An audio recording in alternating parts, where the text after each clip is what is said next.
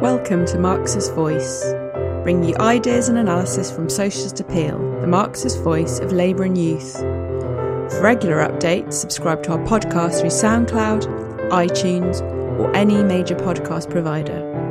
Or visit our website at www.socialist.net, where you can donate and subscribe to our paper online and help support us in the struggle for socialism.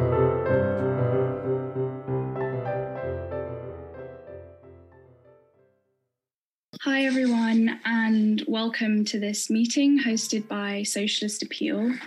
We've put on this meeting to try and process the events that have taken place over the last few days. Last Sunday, on the 8th, we actually had a meeting on the origins of women's oppression. And this week, the reality of that oppression has been laid bare for everyone to see. We've witnessed an example of the most horrific and dark expression of the misogyny that runs deep throughout society in the case of Sarah Everard.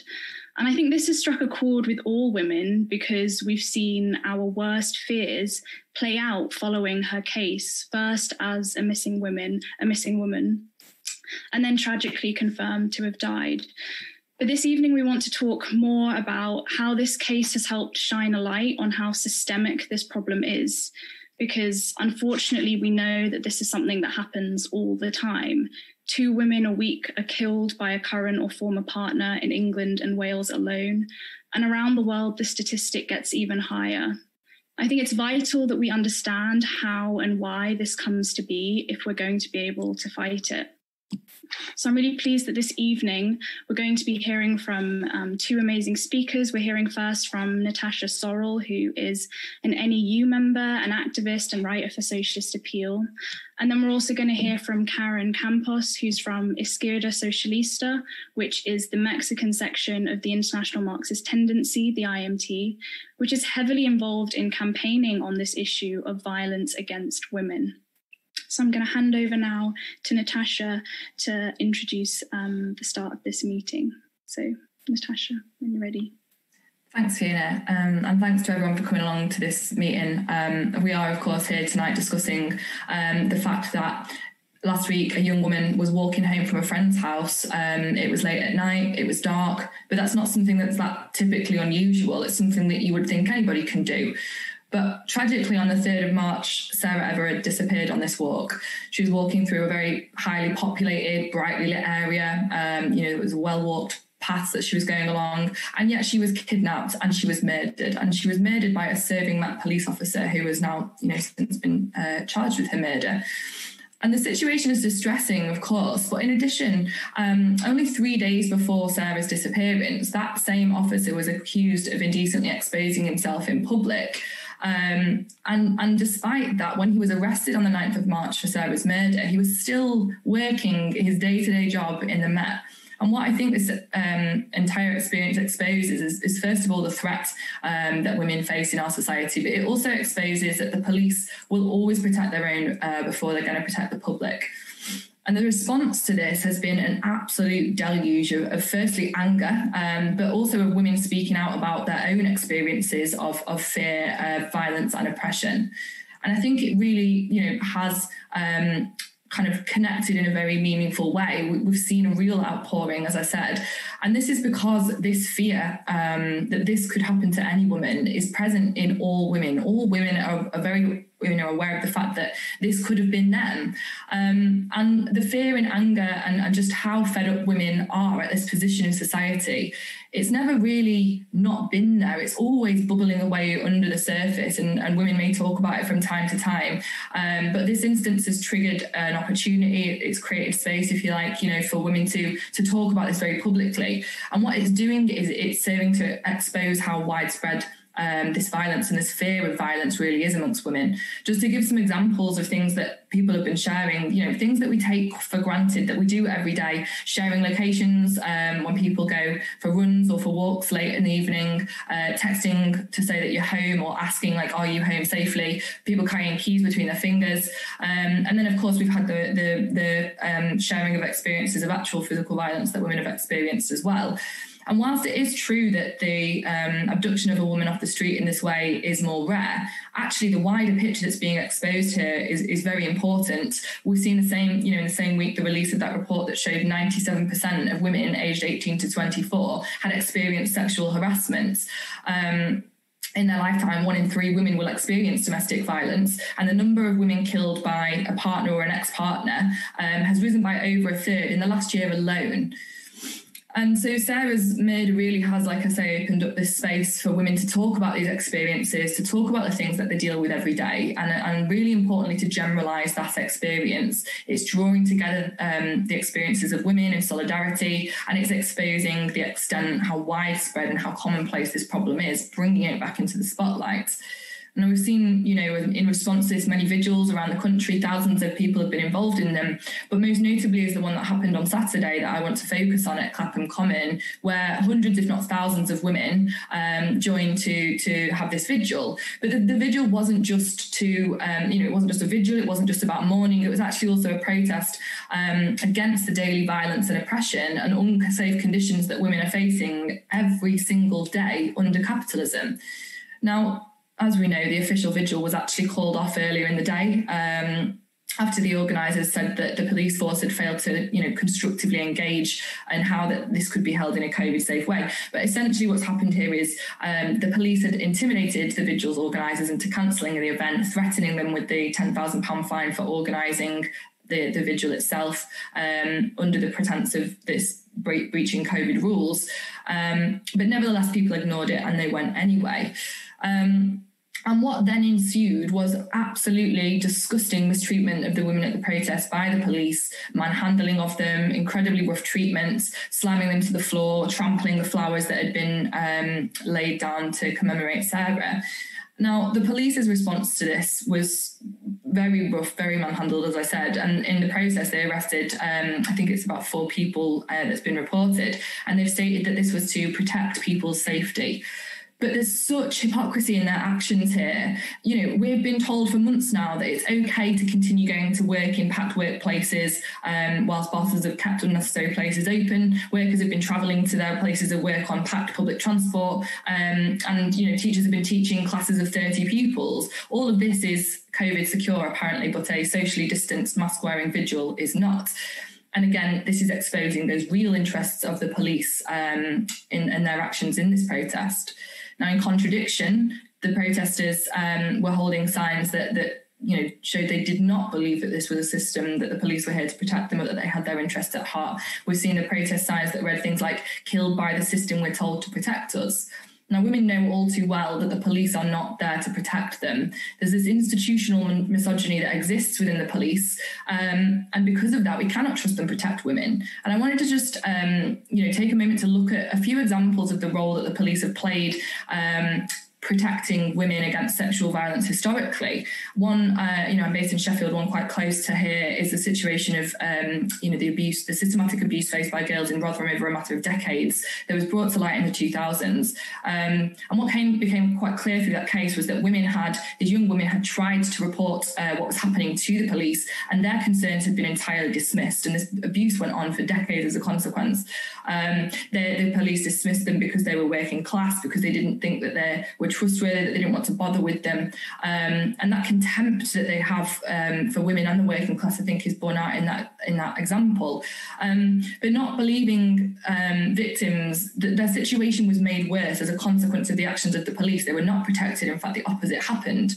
I think we can also point to the role that the police played um, in their infiltration of the environment movements, again in the 2000s, where they duped women into marrying them, essentially raping them, having children with them, destroying their whole lives for the advancement of the state over the environmental movement. This is an absolutely shocking, disgusting use of, of this institution, um, and that, that particularly had a negative impact upon women. And more recently, um, we can discuss the murders of Nicole Smallman um, and Bibaa Henry. Again, this, this, uh, their murders demonstrate the contempt of the police towards women, in particular towards black women, with allegations having been made um, against the police involved in their arrest of them having taken selfies with their um, with their bodies. And, and this once again demonstrates this not just a lack of care, but an utter disrespect and contempt from the police towards victims, towards women, and specifically towards Black women. And actually, we should connect this struggle um, with the struggle against racism more broadly. You know, the role that the police play is not one of protecting the black community when we know that stop and search is nine times higher um, uh, used against black people. We know that there is racial profiling using used by the police. We know the horrendously aggressive treatment of black people who have been stopped and arrested that's been well documented throughout this year just alone. Um, the role of the police clearly is not to protect people in these instances. And so for both the women's movement and the fight against racism more police is not the answer and we know and must talk about the fact that actually the arm, uh, the police are an arm of the state. They are not here to protect the working class, but to protect capital from the working class.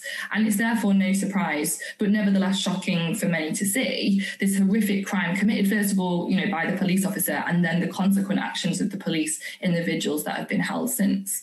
And we see the class priorities of the police um, and of the state played out in this vigil that was held in London on Saturday evening. And actually, this, this point about class is very important because class priorities do come before everything else, despite the fact that Cressida Dick is a woman. Um, you know, it was under her directions that this, the, the, police carried out these brutal attacks on the protest. Um, and Priti Patel, again, another woman, has also shown her priorities to the capitalist state in condemning the vigil um, and, and, and the actions she's taken since. And so it's not women in positions of power who are going to change things. They have that power, they're not doing anything with it. But more importantly, they're not able able to under capitalism. Um, We've also seen a response from, you know, the political parties that I think is worth mentioning. Um, you know, the response from the Labour Party has been to condemn what's happened, but that in, in doing so, they've called for more police. Um, they've also been opposing the recent police crime bill that would seek to restrict protests even further. But this was after the attack on Sarah, clearly showing a flip flop that was only triggered after this tragic event happened. Um, and again, I think exposing that, that, that's not really holding working people's interests and certainly not women's pe- interests at heart there. Um, furthermore, we've seen calls today from the Tory party to have um, you know, an increased presence of plainclothes police officers in, in nightclubs. Um, but when it's the police um, who women, especially black women as well, should fear, um, this this should come as no and does not come as any reassurance, um, but actually as a greater threat to people. It's definitely not the answer, but what is the answer? Well, as capitalism goes into crisis, actually, it's working women who we're seeing suffer the most.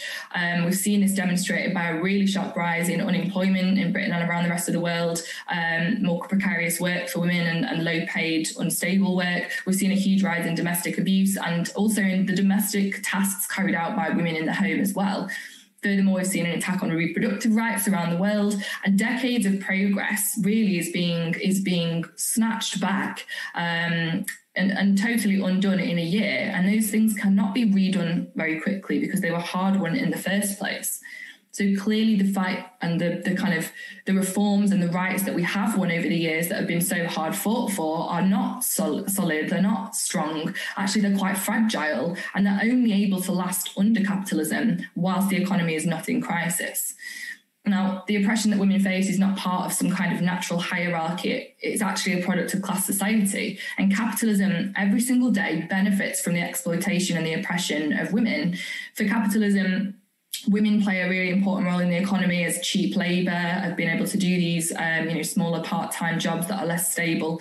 Um, they provide domestic work and it can use women's bodies as a method of advertisement to sell things to increase profits. And, and it's from this systematic basis that all other symptoms of oppression arise um, against women from this from this basis, this position that they hold in society. And therefore, the answer to solving this question is that we have to remove the material basis for women's oppression and the vile symptoms of violence and sexual violence that stem from it. And that requires the complete destruction of the capitalist system. We cannot have women free from oppression under capitalism. Capitalism is an unreformable system, and we cannot make women safe within that.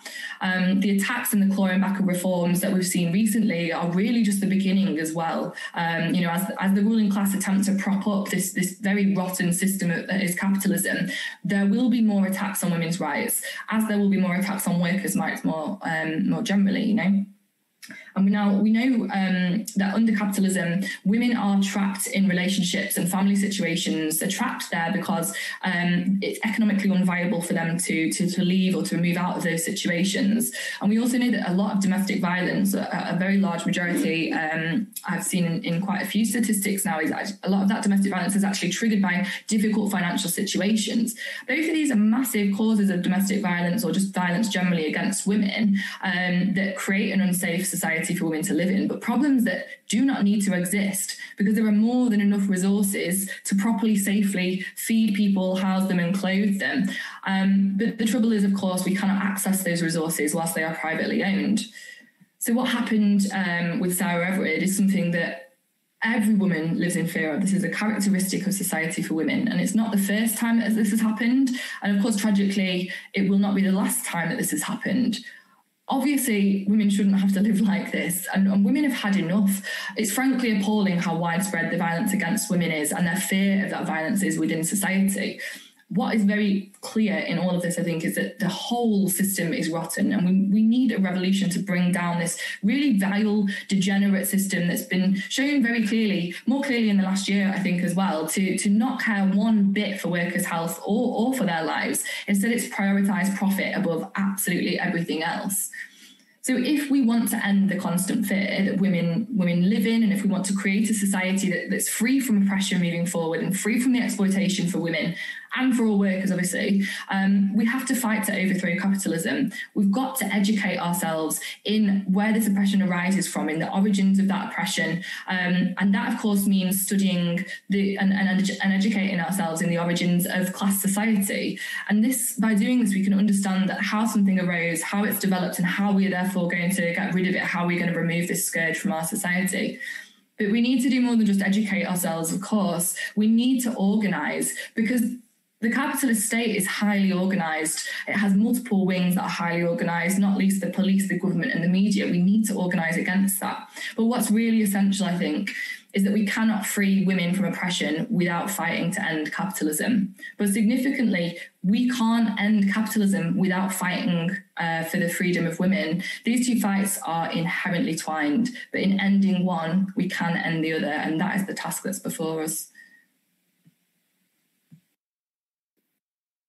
Thank you so much for that, um, Natasha. I think you really um, powerfully showed, yeah, the link between women's liberation and the need to um, the need to end capitalism and the points you made about capitalism being a vile, degenerate system as well. Of course, that will distort the relationship that, that exists between men and women. And so ultimately, we're going to have to uproot the whole thing if we're going to have a chance at creating harmonious relationships that are based, um, well, not based on the competition and the scarcity um, and the, and the yeah the problems that capitalism brings us.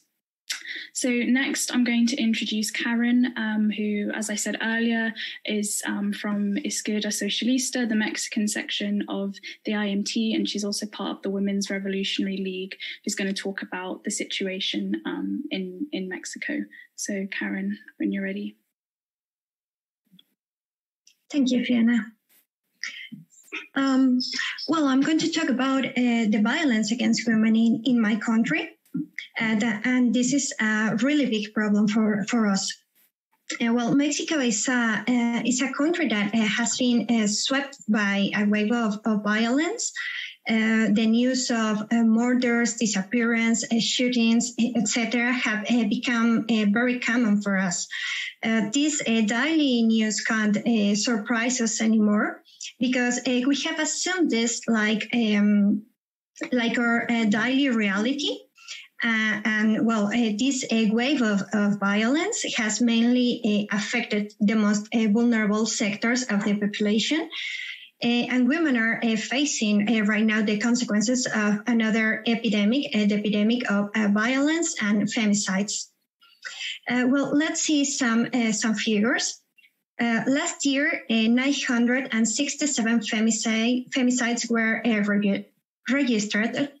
Um, also, uh, 16,545 uh, rape uh, crimes uh, has uh, committed. Uh, six sexual crimes are reported every day, every hour, sorry. And according to the figures of the Executive Secretariat of the National Public Security System, on average, 10.3 women are murdered daily. Uh, and less than uh, 30% of that uh, total are investigated as femicide, and more than half remain unpunished. only the 5% of the complaints of sexual assault are, or abuse end with a judicial convic- conviction and uh, also the numbers are uh, are increasing because uh, not even the pandemic uh, has been able to stop the uh, the femicide uh, wave and, and and all the violence against women in in, in Mexico. Uh, well, also these uh, figures make uh, Mexico the country with the highest rate of femicides in Latin America. Um, and uh, according to the United Nations data, at least six out of 10 Mexican women have uh, faced an, an, incident of violence uh, at some time in, in their lives. Also, uh, four out of 10 uh, 18 year older women have uh, suffered some type of sexual violence. And in Mexico, the impunity rate of sexual crimes is higher than 90%. Well, in, in addition to the violence issue, we have other evidence uh, of uh, women oppression, which sentence them to to a dependence and sum- submission situation. Mexico also has the the largest wage wage gap in Latin America, with a difference of 16 percent. Uh, which means that um, Mexican women must work uh, 35 days more uh, during the year to equal a man's salary. Uh, added to this, uh, figures indicate that a woman uh, dedicate up to 42.8 uh, hours per month to domestic work. So, uh, as we can see, uh, violence and inequality are a part of the daily uh, reality of Mexican women. every day we go out to to the streets without the certainty of returning home alive. So, there are plenty of reasons to to take the streets. Um, uh, and we have to take the street since uh, it is uh, this system and its uh, bourgeois state who uh, originate uh, the, the violence through the extreme inequality and social decomposition inherent to capitalism which causes that uh, the, the Mexican state with uh, Lopez Obrador as president uh, has been unable to offer a real solution to this deep problem. At this point, it, uh, uh, it has uh, only been able to offer a protest criminalization and allegations of infiltration of the movement to downplay the tremendous wave of violence against women uh, that, uh, that covers every corner uh, of this country. Well, also during uh, the pandemic, the conditions of, of, women in Mexico have uh, worsened. Uh, due to the lockdown, violence has increased. During 2020, uh, more than uh, 260,000 calls related to violence against women uh, were made to the emergency numbers, which represents an increase of 60%. Um, uh, women are forced to stay with their aggressors uh, 24 hours, seven days uh, a week due to the economic dependence on men. In addition, in addition to uh, to the violence, uh, house uh, work and uh, child care have increased too. Uh, and also, uh, women are the sector who have been most affected by the pandemic. according to, to figures from the National Institute of Statistics and Geography, between April and August 2020, 3.2 million women lost their jobs. Uh, that represents uh, 64% of women who had a formal job in Mexico. So uh, the gender gap in jobs uh, loss uh, due to the crisis uh, has been much greater in Mexico than in six other Latin American nations, analyzed by the Inter-American Development Bank. Um, well, this is an uh, unbearable situation which has uh, awakened a, a, powerful women's uh, movement uh, in, in, in my country, in Mexico, which um, which has uh, repeatedly uh, taken to the streets in massive protest against violence and femicides. Uh, violence against uh, women uh, has uh, permeated pr- practically in all places, including uh, those that uh, regard as safe spaces. femicides and rapes have taken place within the premises of two of the most important universities in the country, such as a National Autonomous University of Mexico and the National Polytechnic Institute. Well, um, with these uh, figures, uh, we can uh, see that uh, despite the uh, the pandemic and the and the lockdown, uh, the women's movement hasn't stopped. because our living conditions are increasingly precarious, and we are no longer longer willing to remain quiet at the oppression that we suffer daily. So uh, 2020 it was marked by uh, by great um, struggles of women. On, uh, for example, on March 8, on the International Working Women's Day, uh, official figures indicate that uh, 80,000 women attended the, uh, the demonstration, but there were around 250,000 women in the streets of Mexico City shouting the the slogan "We want each other alive, free and without fear, not one less." Uh, and also uh, similarly. Um, uh, similarly, demonstrations um, take place in different states um, in, in Mexico. so all this movement is displaying a great strength. Uh, well, uh, the, move, uh, the women's movement has made some achievements, such as the adoption of some laws such as um, Olympia law against uh, digital violence, which punish up to uh, six years in prison who spread sexual uh, content against women in internet platforms or social networks. Also, uh, the Ingrid uh, law. Uh, that punish with penalties to, of three to six years in prison for those who disseminate images of victims of femicide. So these laws are uh, the result of the of the struggle and mobilization of, of women, and the name of the laws is in honor to uh, to uh, victims of these uh, crimes. So uh, these are small steps, but uh, we know that that laws will not solve the problem of violence because it is uh, rooted in the in the social and economic basis of the capitalist capitalist system. But uh, they will help us to to show to the movement that it is not only laws that we need, uh, but a radical transformation of, of society. That's what uh, what we need.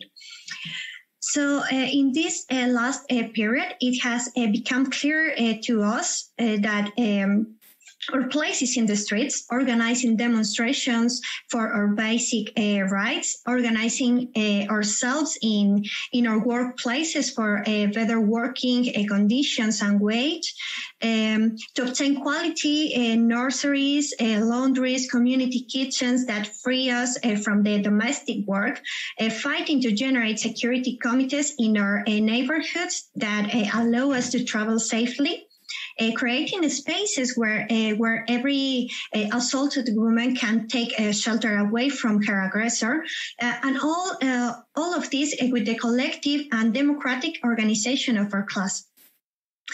As a socialist uh, women, uh, we call from Mexico to all women in the world to vindicate the class struggle, to use the ideas of Marxism as, as a struggle method, uh, to continue and fight back in, in conjunction with uh, all exploited sectors because uh, regardless of our gender, race, uh, religion, sexual preference, we have more in common as a class.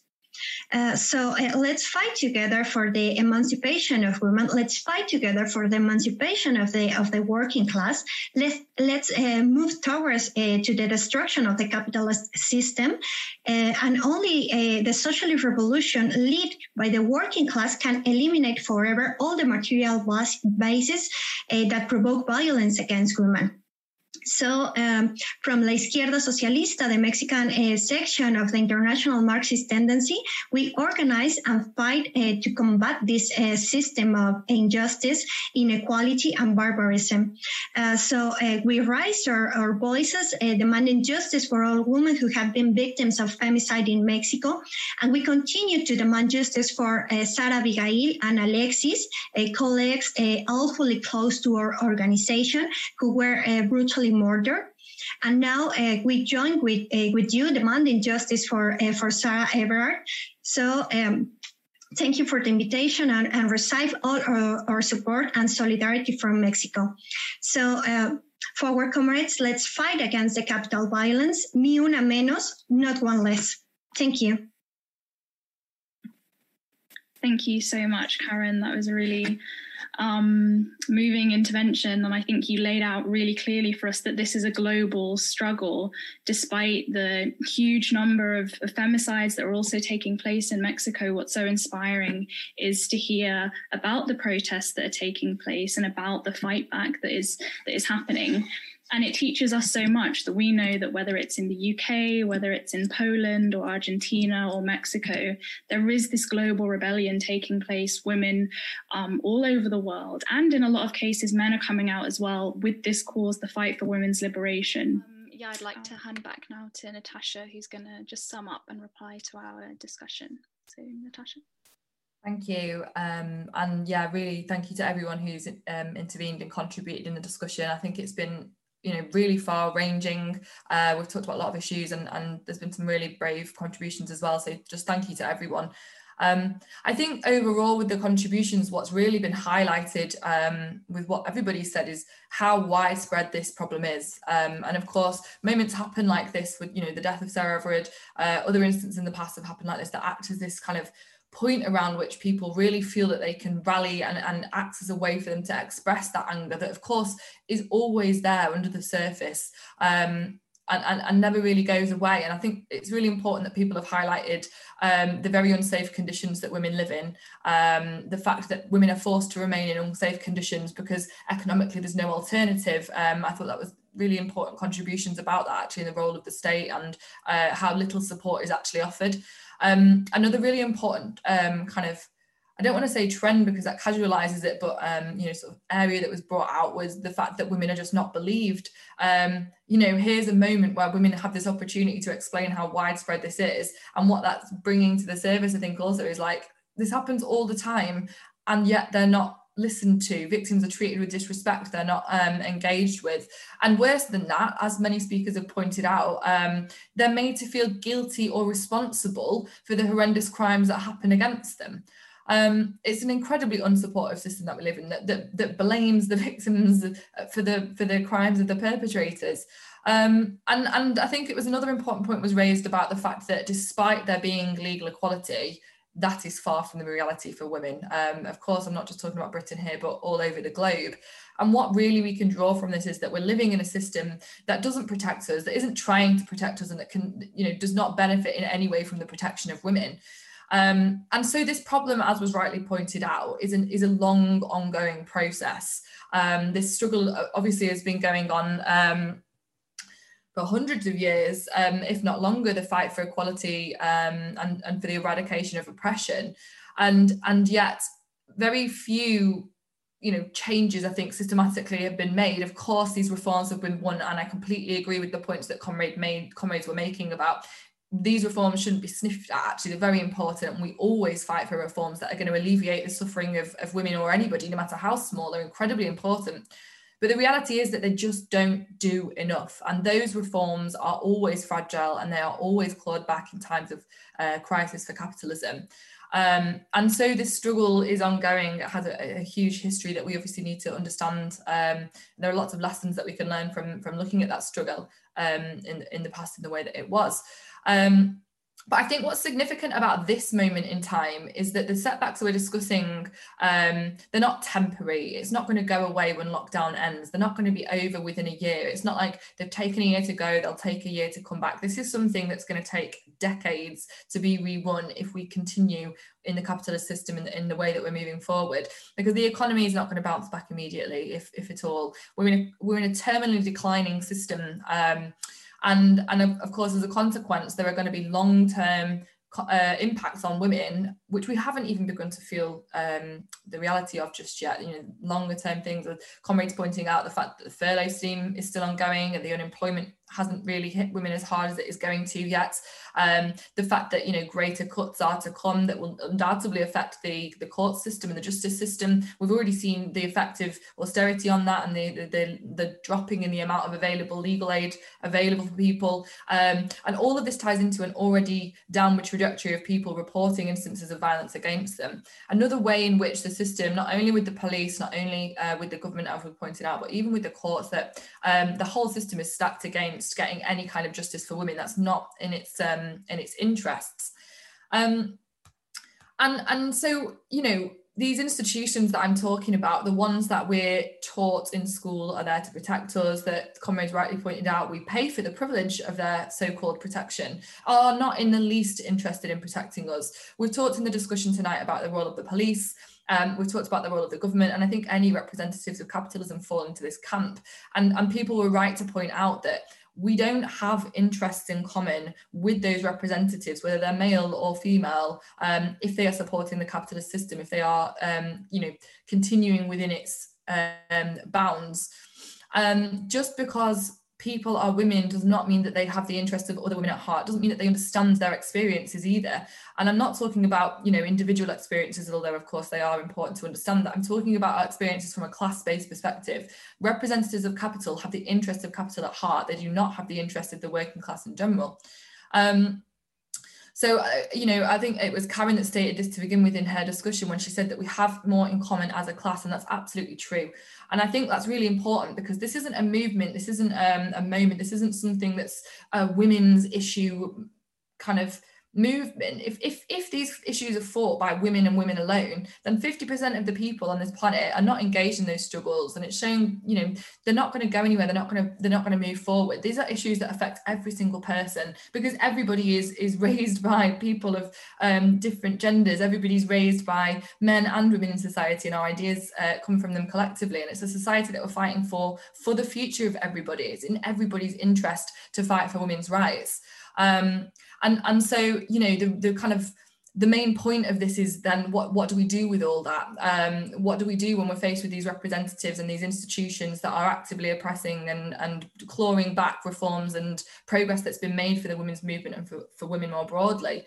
Well this is the key isn't it? This is the question. Um, when we've when, when speakers have so clearly explained um, the fact that all of these problems arise from the class-based system and and um, you know from capitalism itself I thought, you know, people explained very clearly how it was scarcity that that uh, creates many of the issues that women face, that creates these symptoms that come from um, a kind of uh, the, the, system and the way that it oppresses and exploits women. You know, of course, that's the basis for this, but there's, all of those other systems come from capitalism and the scarcity that creates. That was that was excellent points to make. I think we also need to focus on what we do with that. There is a huge amount of righteous anger, like so much anger, and that's you know difficult to bear but it's very important that that exists. And what we need to do now is we need to we need to collective collectively uh, take our anger and channel it into something that is going to make a real change. Not just a change for a reform for now not just a, a change that's going to help a few people but a reform a massive change a change so great that it changes the whole fundamental basis of our society so that we're not just fighting these symptoms as they occur time and time again um, I think it's very clear that we cannot just educate away uh, these kind of actions, that, that uh, the, the violence that exists against women. You know, people aren't born and educated into violence. They're not born and educated into these misogynistic viewpoints. They gain those viewpoints through the system in which they live, through their experiences. And so we have to destroy that entire system if we're to create a, a world in which people can be free um, I think Lubna said it really well about living with dignity um, and, and living freely away from violence, away from any of the other forms of oppression that exist. And so channel that anger into fighting against capitalism. How do you do that? Well, you must join a revolutionary organization. You cannot fight this alone. We can't move forward on our own individually. Join an organization educate yourself in these these experiences that women go through the struggles that have happened in the past the successes the fights that have been successful. And um, you know think about how we are going to move forward in this movement together collectively in a revolutionary organization. We cannot reform capitalism away. We've, we've talked about how fragile reforms can be.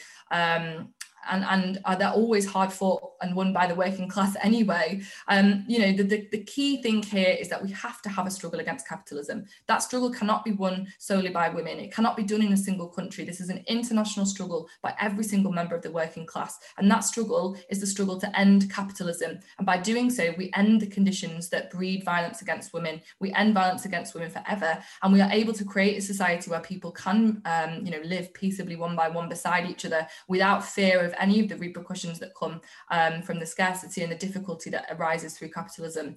So that's the task. It's a very large task, um, and we need to work together with this. So I would implore you, you know, don't just be angry on your own. Get involved, get active, join our organisation, and help us to overthrow this system that's created such abhorrent categories and conditions for women worldwide. It's the only thing that we can do that will make a meaningful change, comrades.